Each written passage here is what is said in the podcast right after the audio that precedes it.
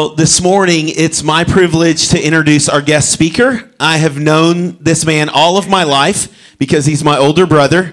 Okay, so I'm sure he could tell you some stories about me, but I've asked him not to do that. But uh, my brother Michael is an executive pastor at a church at a church in Fort Worth, and um, he's been in ministry I think around 20 years now, and been in various positions and served in different churches. And I love him. He is a great man of God, a great speaker. So please put your hands together and welcome Michael Escamilla to the stage. Yay. Well, I am obviously very biased um, to Aaron and Sarah and their incredible family and their kids. Um, we love them so much, and I kind of want to flip the table a little bit. Can you guys give a hand to Pastor Aaron and Sarah and their family? You guys are really incredibly blessed to have them here, and so uh, it is an honor and a privilege for me to be able to be here to share with you this morning here at the end of the year. And I have shared here in the past, but it's been a while. Um, and so my wife, she's actually couldn't make it this morning because we have, I don't know if any of you have had this flu blood kind of thing going around, um, but our other, our kids, um, our two oldest are sick at home with that. And then um, my youngest, she just got sick in the back. So, anyway, so just pray for us. And as we're going through this season, thankfully, they don't have school next week. Um, but this morning, um, I wanted to share a quick story, and this really isn't on Aaron, but uh, it's on me. But I did bring a picture. So they're going to show a picture. This is Aaron and I when we were little. Um, yes, oh. Um, and I'm the more handsome one on the right. Uh, but anyway, so that, that's us. And when we were little, we would go out to um, this family. Their names were the Parkers, and it was Edie and Erlene. And Edie and Erlene were kind of like our adopted grandparents. And we would go out there, and Edie owned cattle. So we would go and help him feed the cows. We would go down fishing by the creek. Um, and we would go and play in the hay barn uh, on many occasions. Well, one day we were there, and I ran in the house and I saw a giant pitcher of red Kool Aid um, sitting up on the counter. But I was too small and too young to pour myself a glass of Kool Aid. So, what I did, like any other kid probably would do, I pushed a chair over to the counter and I started dipping my hand and my arm into the pitcher of Kool Aid and bringing it to my mouth, like you do. Okay, no one else has ever done that. That's just me. But that's what I did, okay?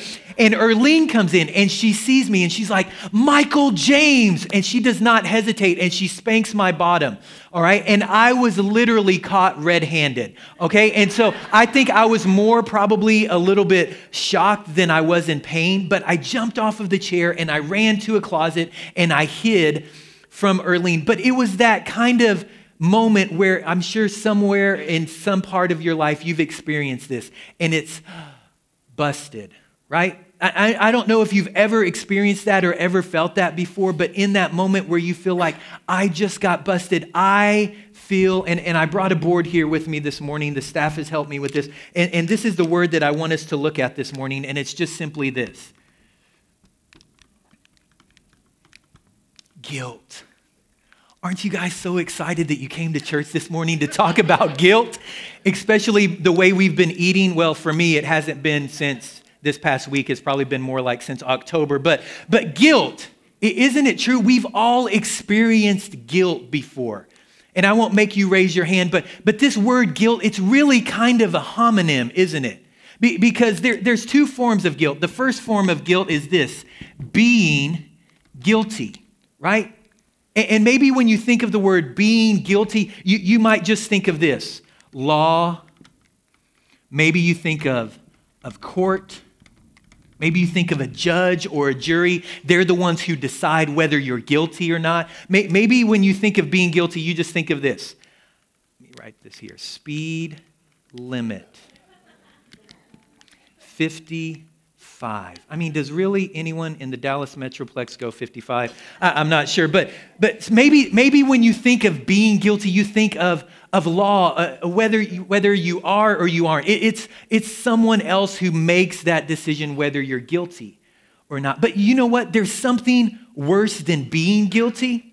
It, it's this right here feeling guilty. Isn't it true? I mean, is there anything worse than feeling guilt? I, don't know about you, but, but there's been several times in my life where those red and blue lights have come on behind me.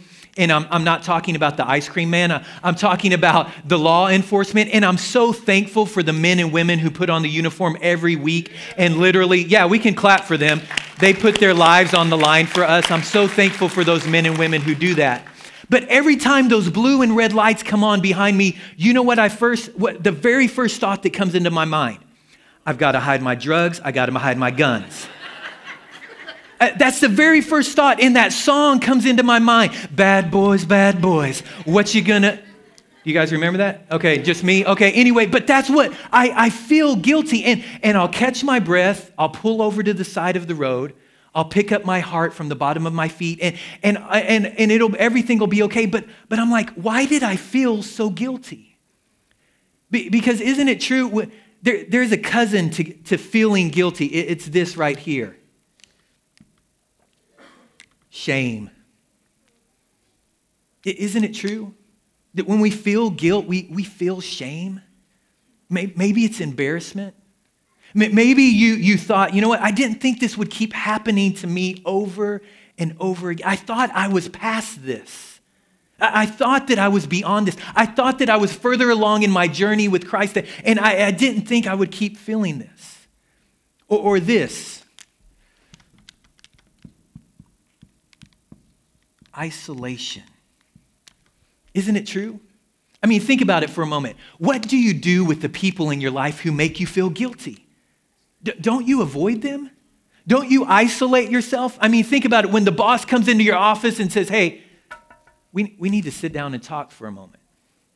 I don't know what you feel. I, I know what I feel. I, I log into my LinkedIn account and I'm like, okay, what's a good job for a former pastor? I, I wonder if there's any good on ramps, right? We feel guilty. Or, or maybe your teacher says, hey, we need to talk after class. Or, or maybe your spouse tells you, they, they send you a text and say, hey, we need to talk after dinner tonight. But that, that might be a bad example because you probably really did do something wrong there. But, but regardless, isn't it true? We, when we feel guilty, we feel shame, we isolate ourselves.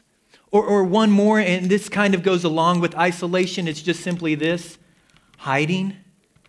Maybe, maybe you're like me whenever Erlene spanked my bottom and, and I jumped off the chair, I went and hid in that closet because I kind of put my head in the sand, hoping that maybe this was just a bad dream, hoping that maybe this was just a bad spring break, hoping that maybe this really didn't just happen to me again and we hide. We, we bury our heads in the sand, hoping that maybe all of our problems will go away. Maybe all of our guilt will go away if we just ignore it for long enough. But, but the truth of the matter is, if you fall asleep or if you start counting the lights in the ceiling, the, the truth of the matter is, is just simply this that, that you can be guilty and not feel guilty. And you can feel guilty and actually not be guilty. But really, there is a way through our guilt. And, and that's what I want us to talk about this morning. That's, that's what I want us to look at. Because maybe this is your first time in a long time back to church. Or maybe your family member or someone brought you here this morning and, and you would say to me, you know what, Michael, I, I, I believe in God. Do I have a relationship with God? No, not really, because every time I come to church or every time I'm around people who associate themselves with Jesus or with God, I feel, I feel guilty.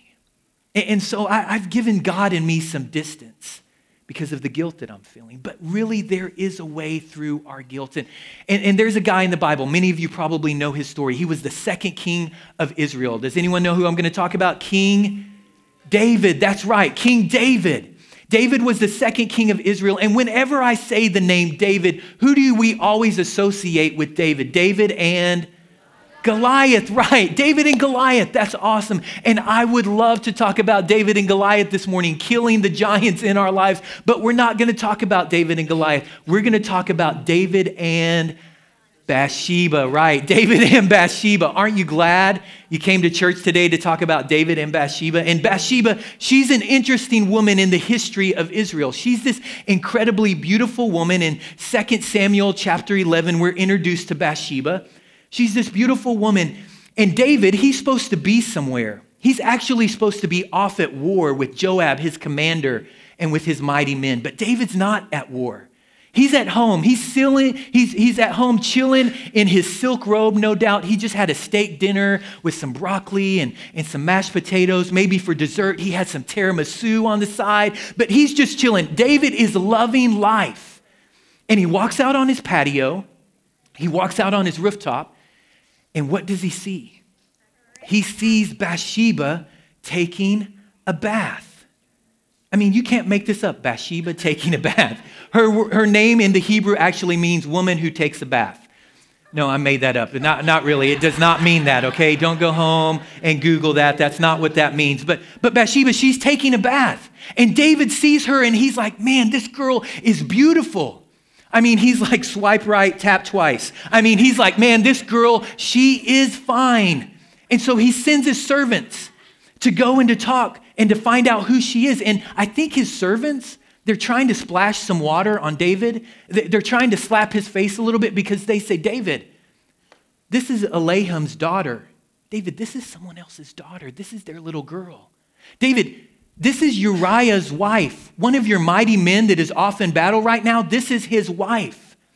But David's not listening. He's not paying attention. He's so caught up in the moment. He's so caught up in his lust that he says, Bring her to me. And the Bible doesn't tell us how long they talked to one another. We don't know if they DM'd each other for a while, if they Snapchatted. We're not sure how long, excuse me, David and Bathsheba talked. But what we do know is this that they eventually sleep together. And David just thinks this is a hookup. David just thinks this is a one night stand. But a couple of weeks later, Bathsheba texts him and she says, David, I went to Walgreens and CVS and I got multiple pregnancy tests. David, I'm pregnant, dot, dot, dot, right?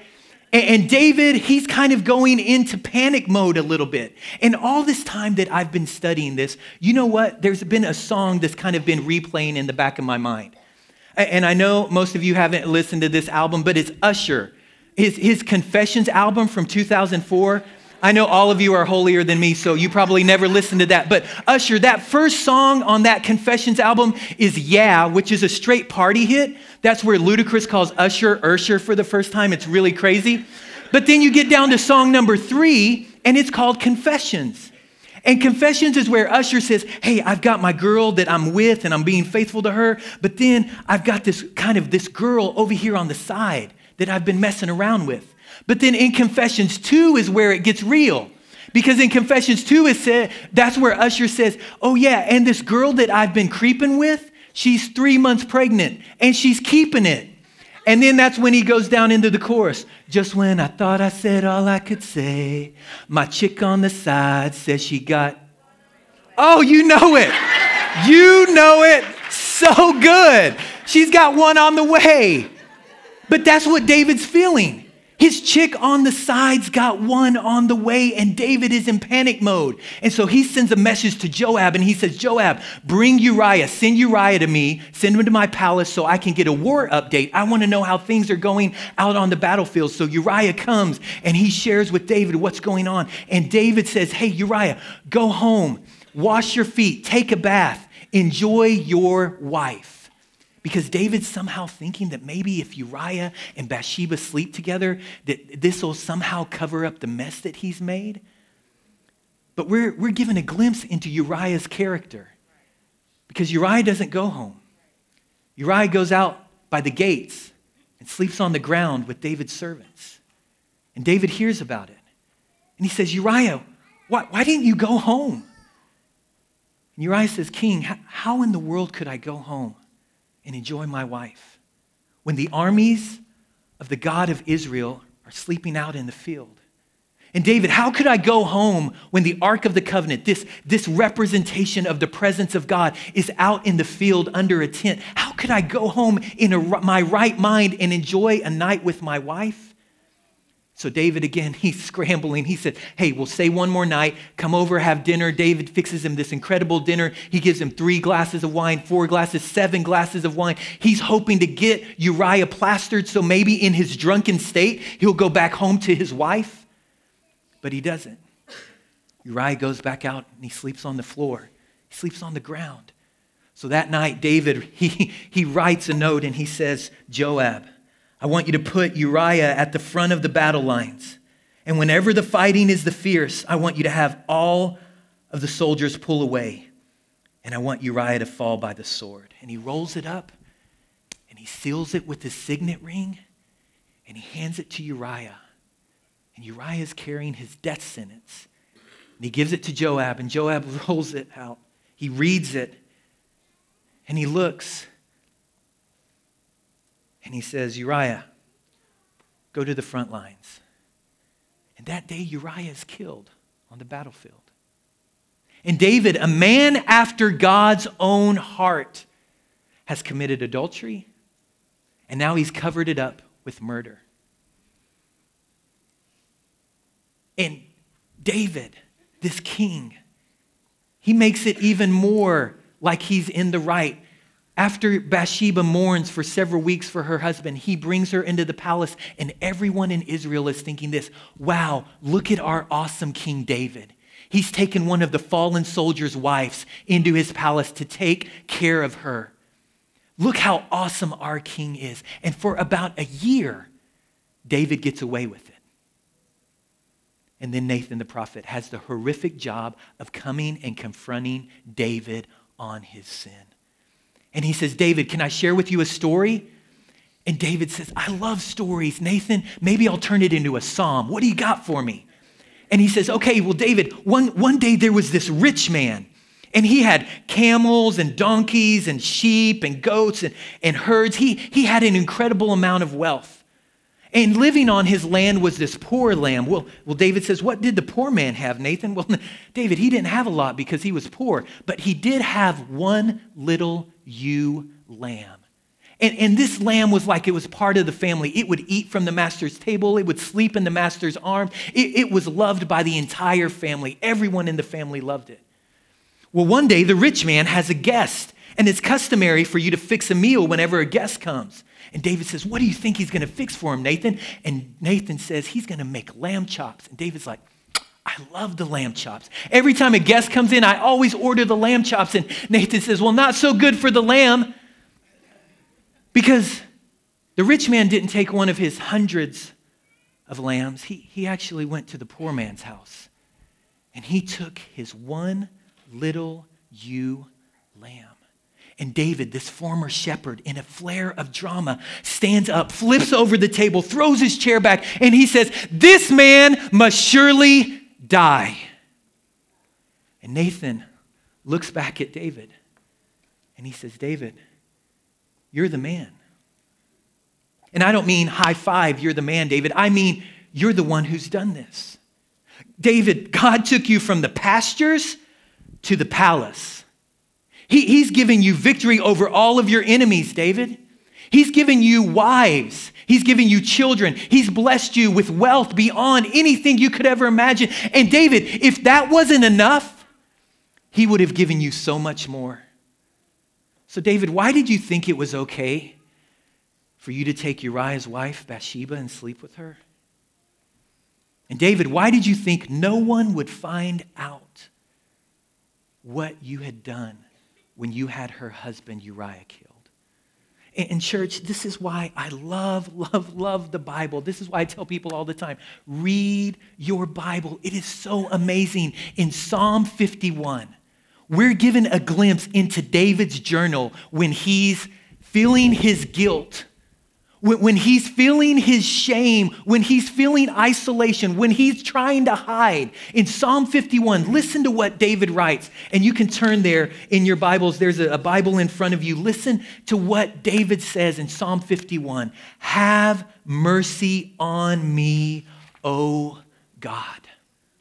Have mercy on me, God, according to your unfailing love, according to your great compassion he, he's saying, God, have mercy on me, not because of what I've done, not because I've prayed enough, not because I've lit enough candles, not because I've read my Bible enough, not because I've given enough money to the church, not because I volunteer or serve enough. God, don't have mercy on me because of me. God, would you have mercy on me according to your covenant keeping, unfailing love? And then listen to the ownership that David says. He says, blot out my transgressions. Wash away all of my iniquity and cleanse me from my sin. For I know my transgressions, my sin is always before me. David's not blaming someone else. He's not saying, hey, this is Bathsheba's fault. She should have had a curtain or something. David's not saying, hey, this is Uriah's fault. This is my servant's fault. David is taking this. He's taking ownership of his sin. He's saying, God, this is on me. This isn't on anyone else. God, this is on me. And listen to what he says here. He, he goes on and he says, For I know my transgression and my sin is always before me. But David, David, for a year, you, it looked like you were in the clear. No, I wasn't. David, David, for a year it looked like you were free. No, I, I wasn't free. It actually had me locked up inside, and I was locked up because of my sin. And he goes on to say this Against you and you only have I sinned and done what is evil in your sight. To which I'm sure if Uriah could have come and knocked on the door and said, uh, David, you sinned against me. Remember? You didn't just sin against God, you sinned against me. And David knows that. I, I, tell my kids this all the time hey, your sin has incredible consequences. It doesn't ever just affect you, it affects you and the people around you. And David knows that. But David also understands this God, I broke your command. God, and if you've fallen asleep, if, if you're not paying attention, just lean in for one second. Listen to this. David is saying this God, you define what is right and what is wrong. Not me, not my therapist, not the government, not society. They don't define what's right and wrong. God, you define what is right and wrong. And God, I know there's some awkward conversations that are going to have to be had. I know I'm going to have to go and ask from people for forgiveness that I've hurt, that I've deceived, that I've sinned against. I know all of that is true. But God, before I go to them, I need to come to you and say, God, it's against you and you alone that I've sinned because I've broken your standard. And listen to this. Come on, you know this. Even if you don't believe in Jesus, even if you don't believe in the Bible, even if you don't believe in God, you know this is true. We can't even keep our own standard, can we? I mean, how are your, your New Year's resolutions for 2018 going? I mean, I hope you lost all the weight that you wanted. I hope you read all the books that you wanted to read. I hope you finally learned Spanish. Me, no habla español, okay? Even though my last name's Escamilla, I still don't speak Spanish. My brother speaks Spanish, my parents speak Spanish, and I still don't. But isn't it true? You don't even hold up your own standards. You can't even keep your own standards, can you? Let alone God's standard. Again, even if you don't believe in God, you know that that's true. And David says, God, against you have I sinned and you alone. And he goes on to those famous verses, and I love this. He says this Create in me a pure heart, O God. This isn't about behavior modification. This isn't about me promising, God, I promise I'm going to do better next time. I'm not going to do it. I'm not going to go to that website. I'm not going to text her back. God, I'm not going to go there again. I know that that's just going to lead. I'm, I promise, God, I promise I'm never David says, this isn't about behavior modification. This isn't about me trying harder. This is about, God, you have to change something inside of me. You have to do a work inside of my heart because, God, if you don't change me, I'm just going to go back to the same old Michael that I used to be. And David says, You've got to do a transformation inside. We've got to start from the inside out. So many times we want to make the outside look good, but God says, No, I've got to go beyond the outside. I have to begin to do something inside of you to change your heart and to change your mind. God, create in me a clean heart and renew a right spirit within me. Create in me a new heart. And what I love is this David, in a few chapters earlier in Psalm 32, he says this he, he reveals to us what happened when he tried to console, when he tried to hide his sin, when he tried to cover it up. He said, It was like my bones were wasting away inside of me. And some of you, maybe that are in this room this morning, you know what it's like. You know what it's like to try to hide your guilt. You know what it's like to try to hide your shame, and you've isolated yourself. And, and you, you've hidden it from your spouse. You've hidden it from your boss. You've hidden it from your parents. You've hidden it from everyone else. But David knows, God, I can't hide from you. I can't hide from you. I, I, can't try to deceive you, God. I can try to cover everything up. And David said, It was like I was dying inside. But listen to what he goes on to say in chapter 32. He says this For day and night your hand was heavy on me, and my strength was sapped as in the heat of summer. But then, God, I acknowledged my sin to you and did not cover up my iniquity. I said, I will confess my transgressions to the Lord. Can, can I tell you something? The bottom line here this morning? The way to rid yourself of guilt, if you walked in here this morning and you're feeling guilty, you know how you can rid yourself of guilt? Admit you're guilty. The way to rid yourself of your guilt is to admit your guilt. I don't know if they use this term anymore. Has anyone in here ever been admitted to the hospital? Anybody in here ever been admitted? You know what you're saying when you when you're admitted into the hospital? You're saying this, I'm sick. There's something wrong with me, and I can't figure it out, and I can't fix it with ibuprofen or Tylenol. I need someone else greater and smarter than me to help me get better. See, when you admit your help, when you admit your sin to God, you receive help from God. Until you're willing to admit your guilt to God, you'll never receive help from God. And, there's some of you in here this morning, and maybe you've tried to cover up your guilt. Maybe you've tried to cover it up, or maybe there's some of you and you've just tried to ignore it. You're saying, you know what? I don't like feeling guilty. I don't want to feel guilty, so I'm just going to ignore my guilt. And then there's some of you that maybe you've dealt with your guilt. You've done what David did and you've confessed it and you said, God, I need your forgiveness. I need your help.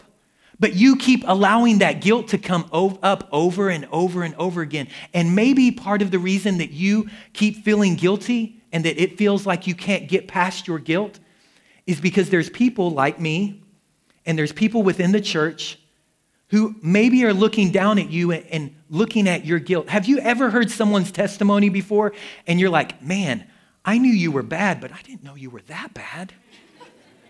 I, I don't know if it's just me or, or, if you've ever felt that before. I, I hear someone else's story and I'm like, man, you needed a lot of God's grace, didn't you? And, and so many times we're like the older brother in the prodigal son story. Do you guys remember the prodigal son? The, the Bible tells us this that when the older brother was still far away, he could hear the music. People are getting down if you can hear the music from far away. And the older brother standing out there like this.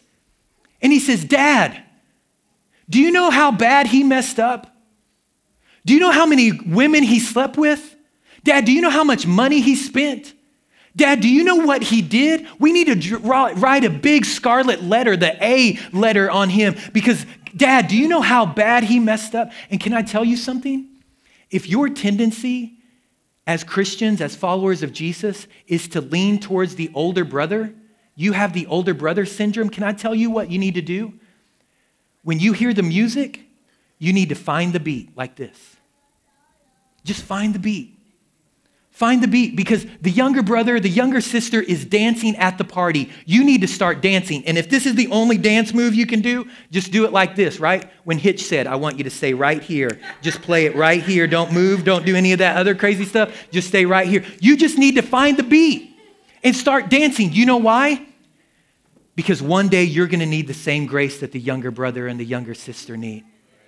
And I think the Father is loving enough and is merciful enough to show you the same grace that he shows to the younger brother and the younger sister.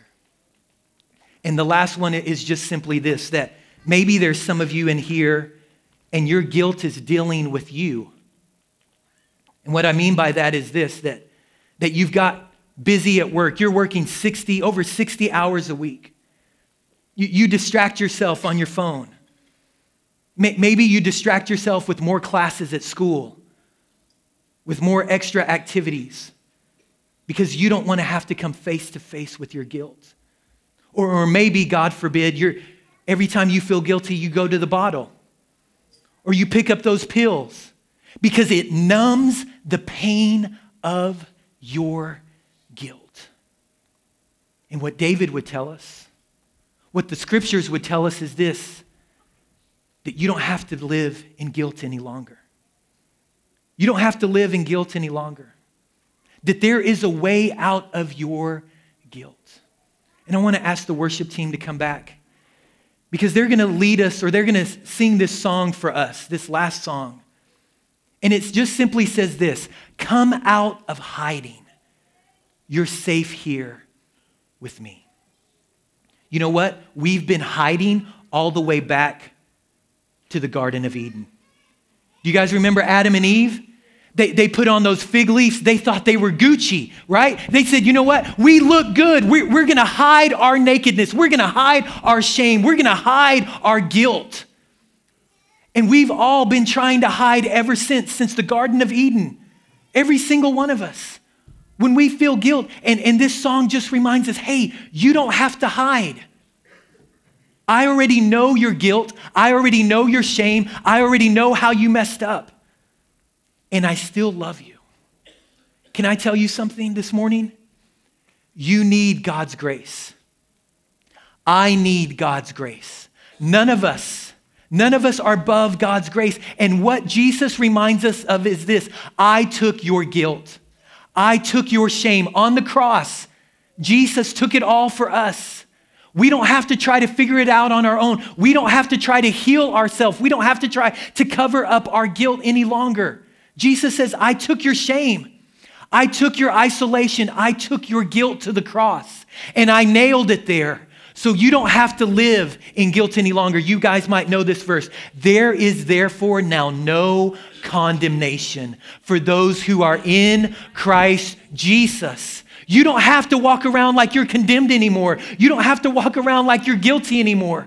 You can walk around with your hand, your head held high, knowing you are forgiven. You're forgiven.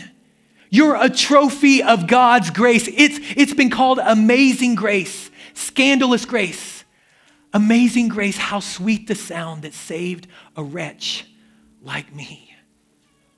I once was lost, but now I'm found, was blind, but now I see. So you don't have to live in shame. You don't have to live in hiding anymore you can come out. His grace will cover over all of your guilt.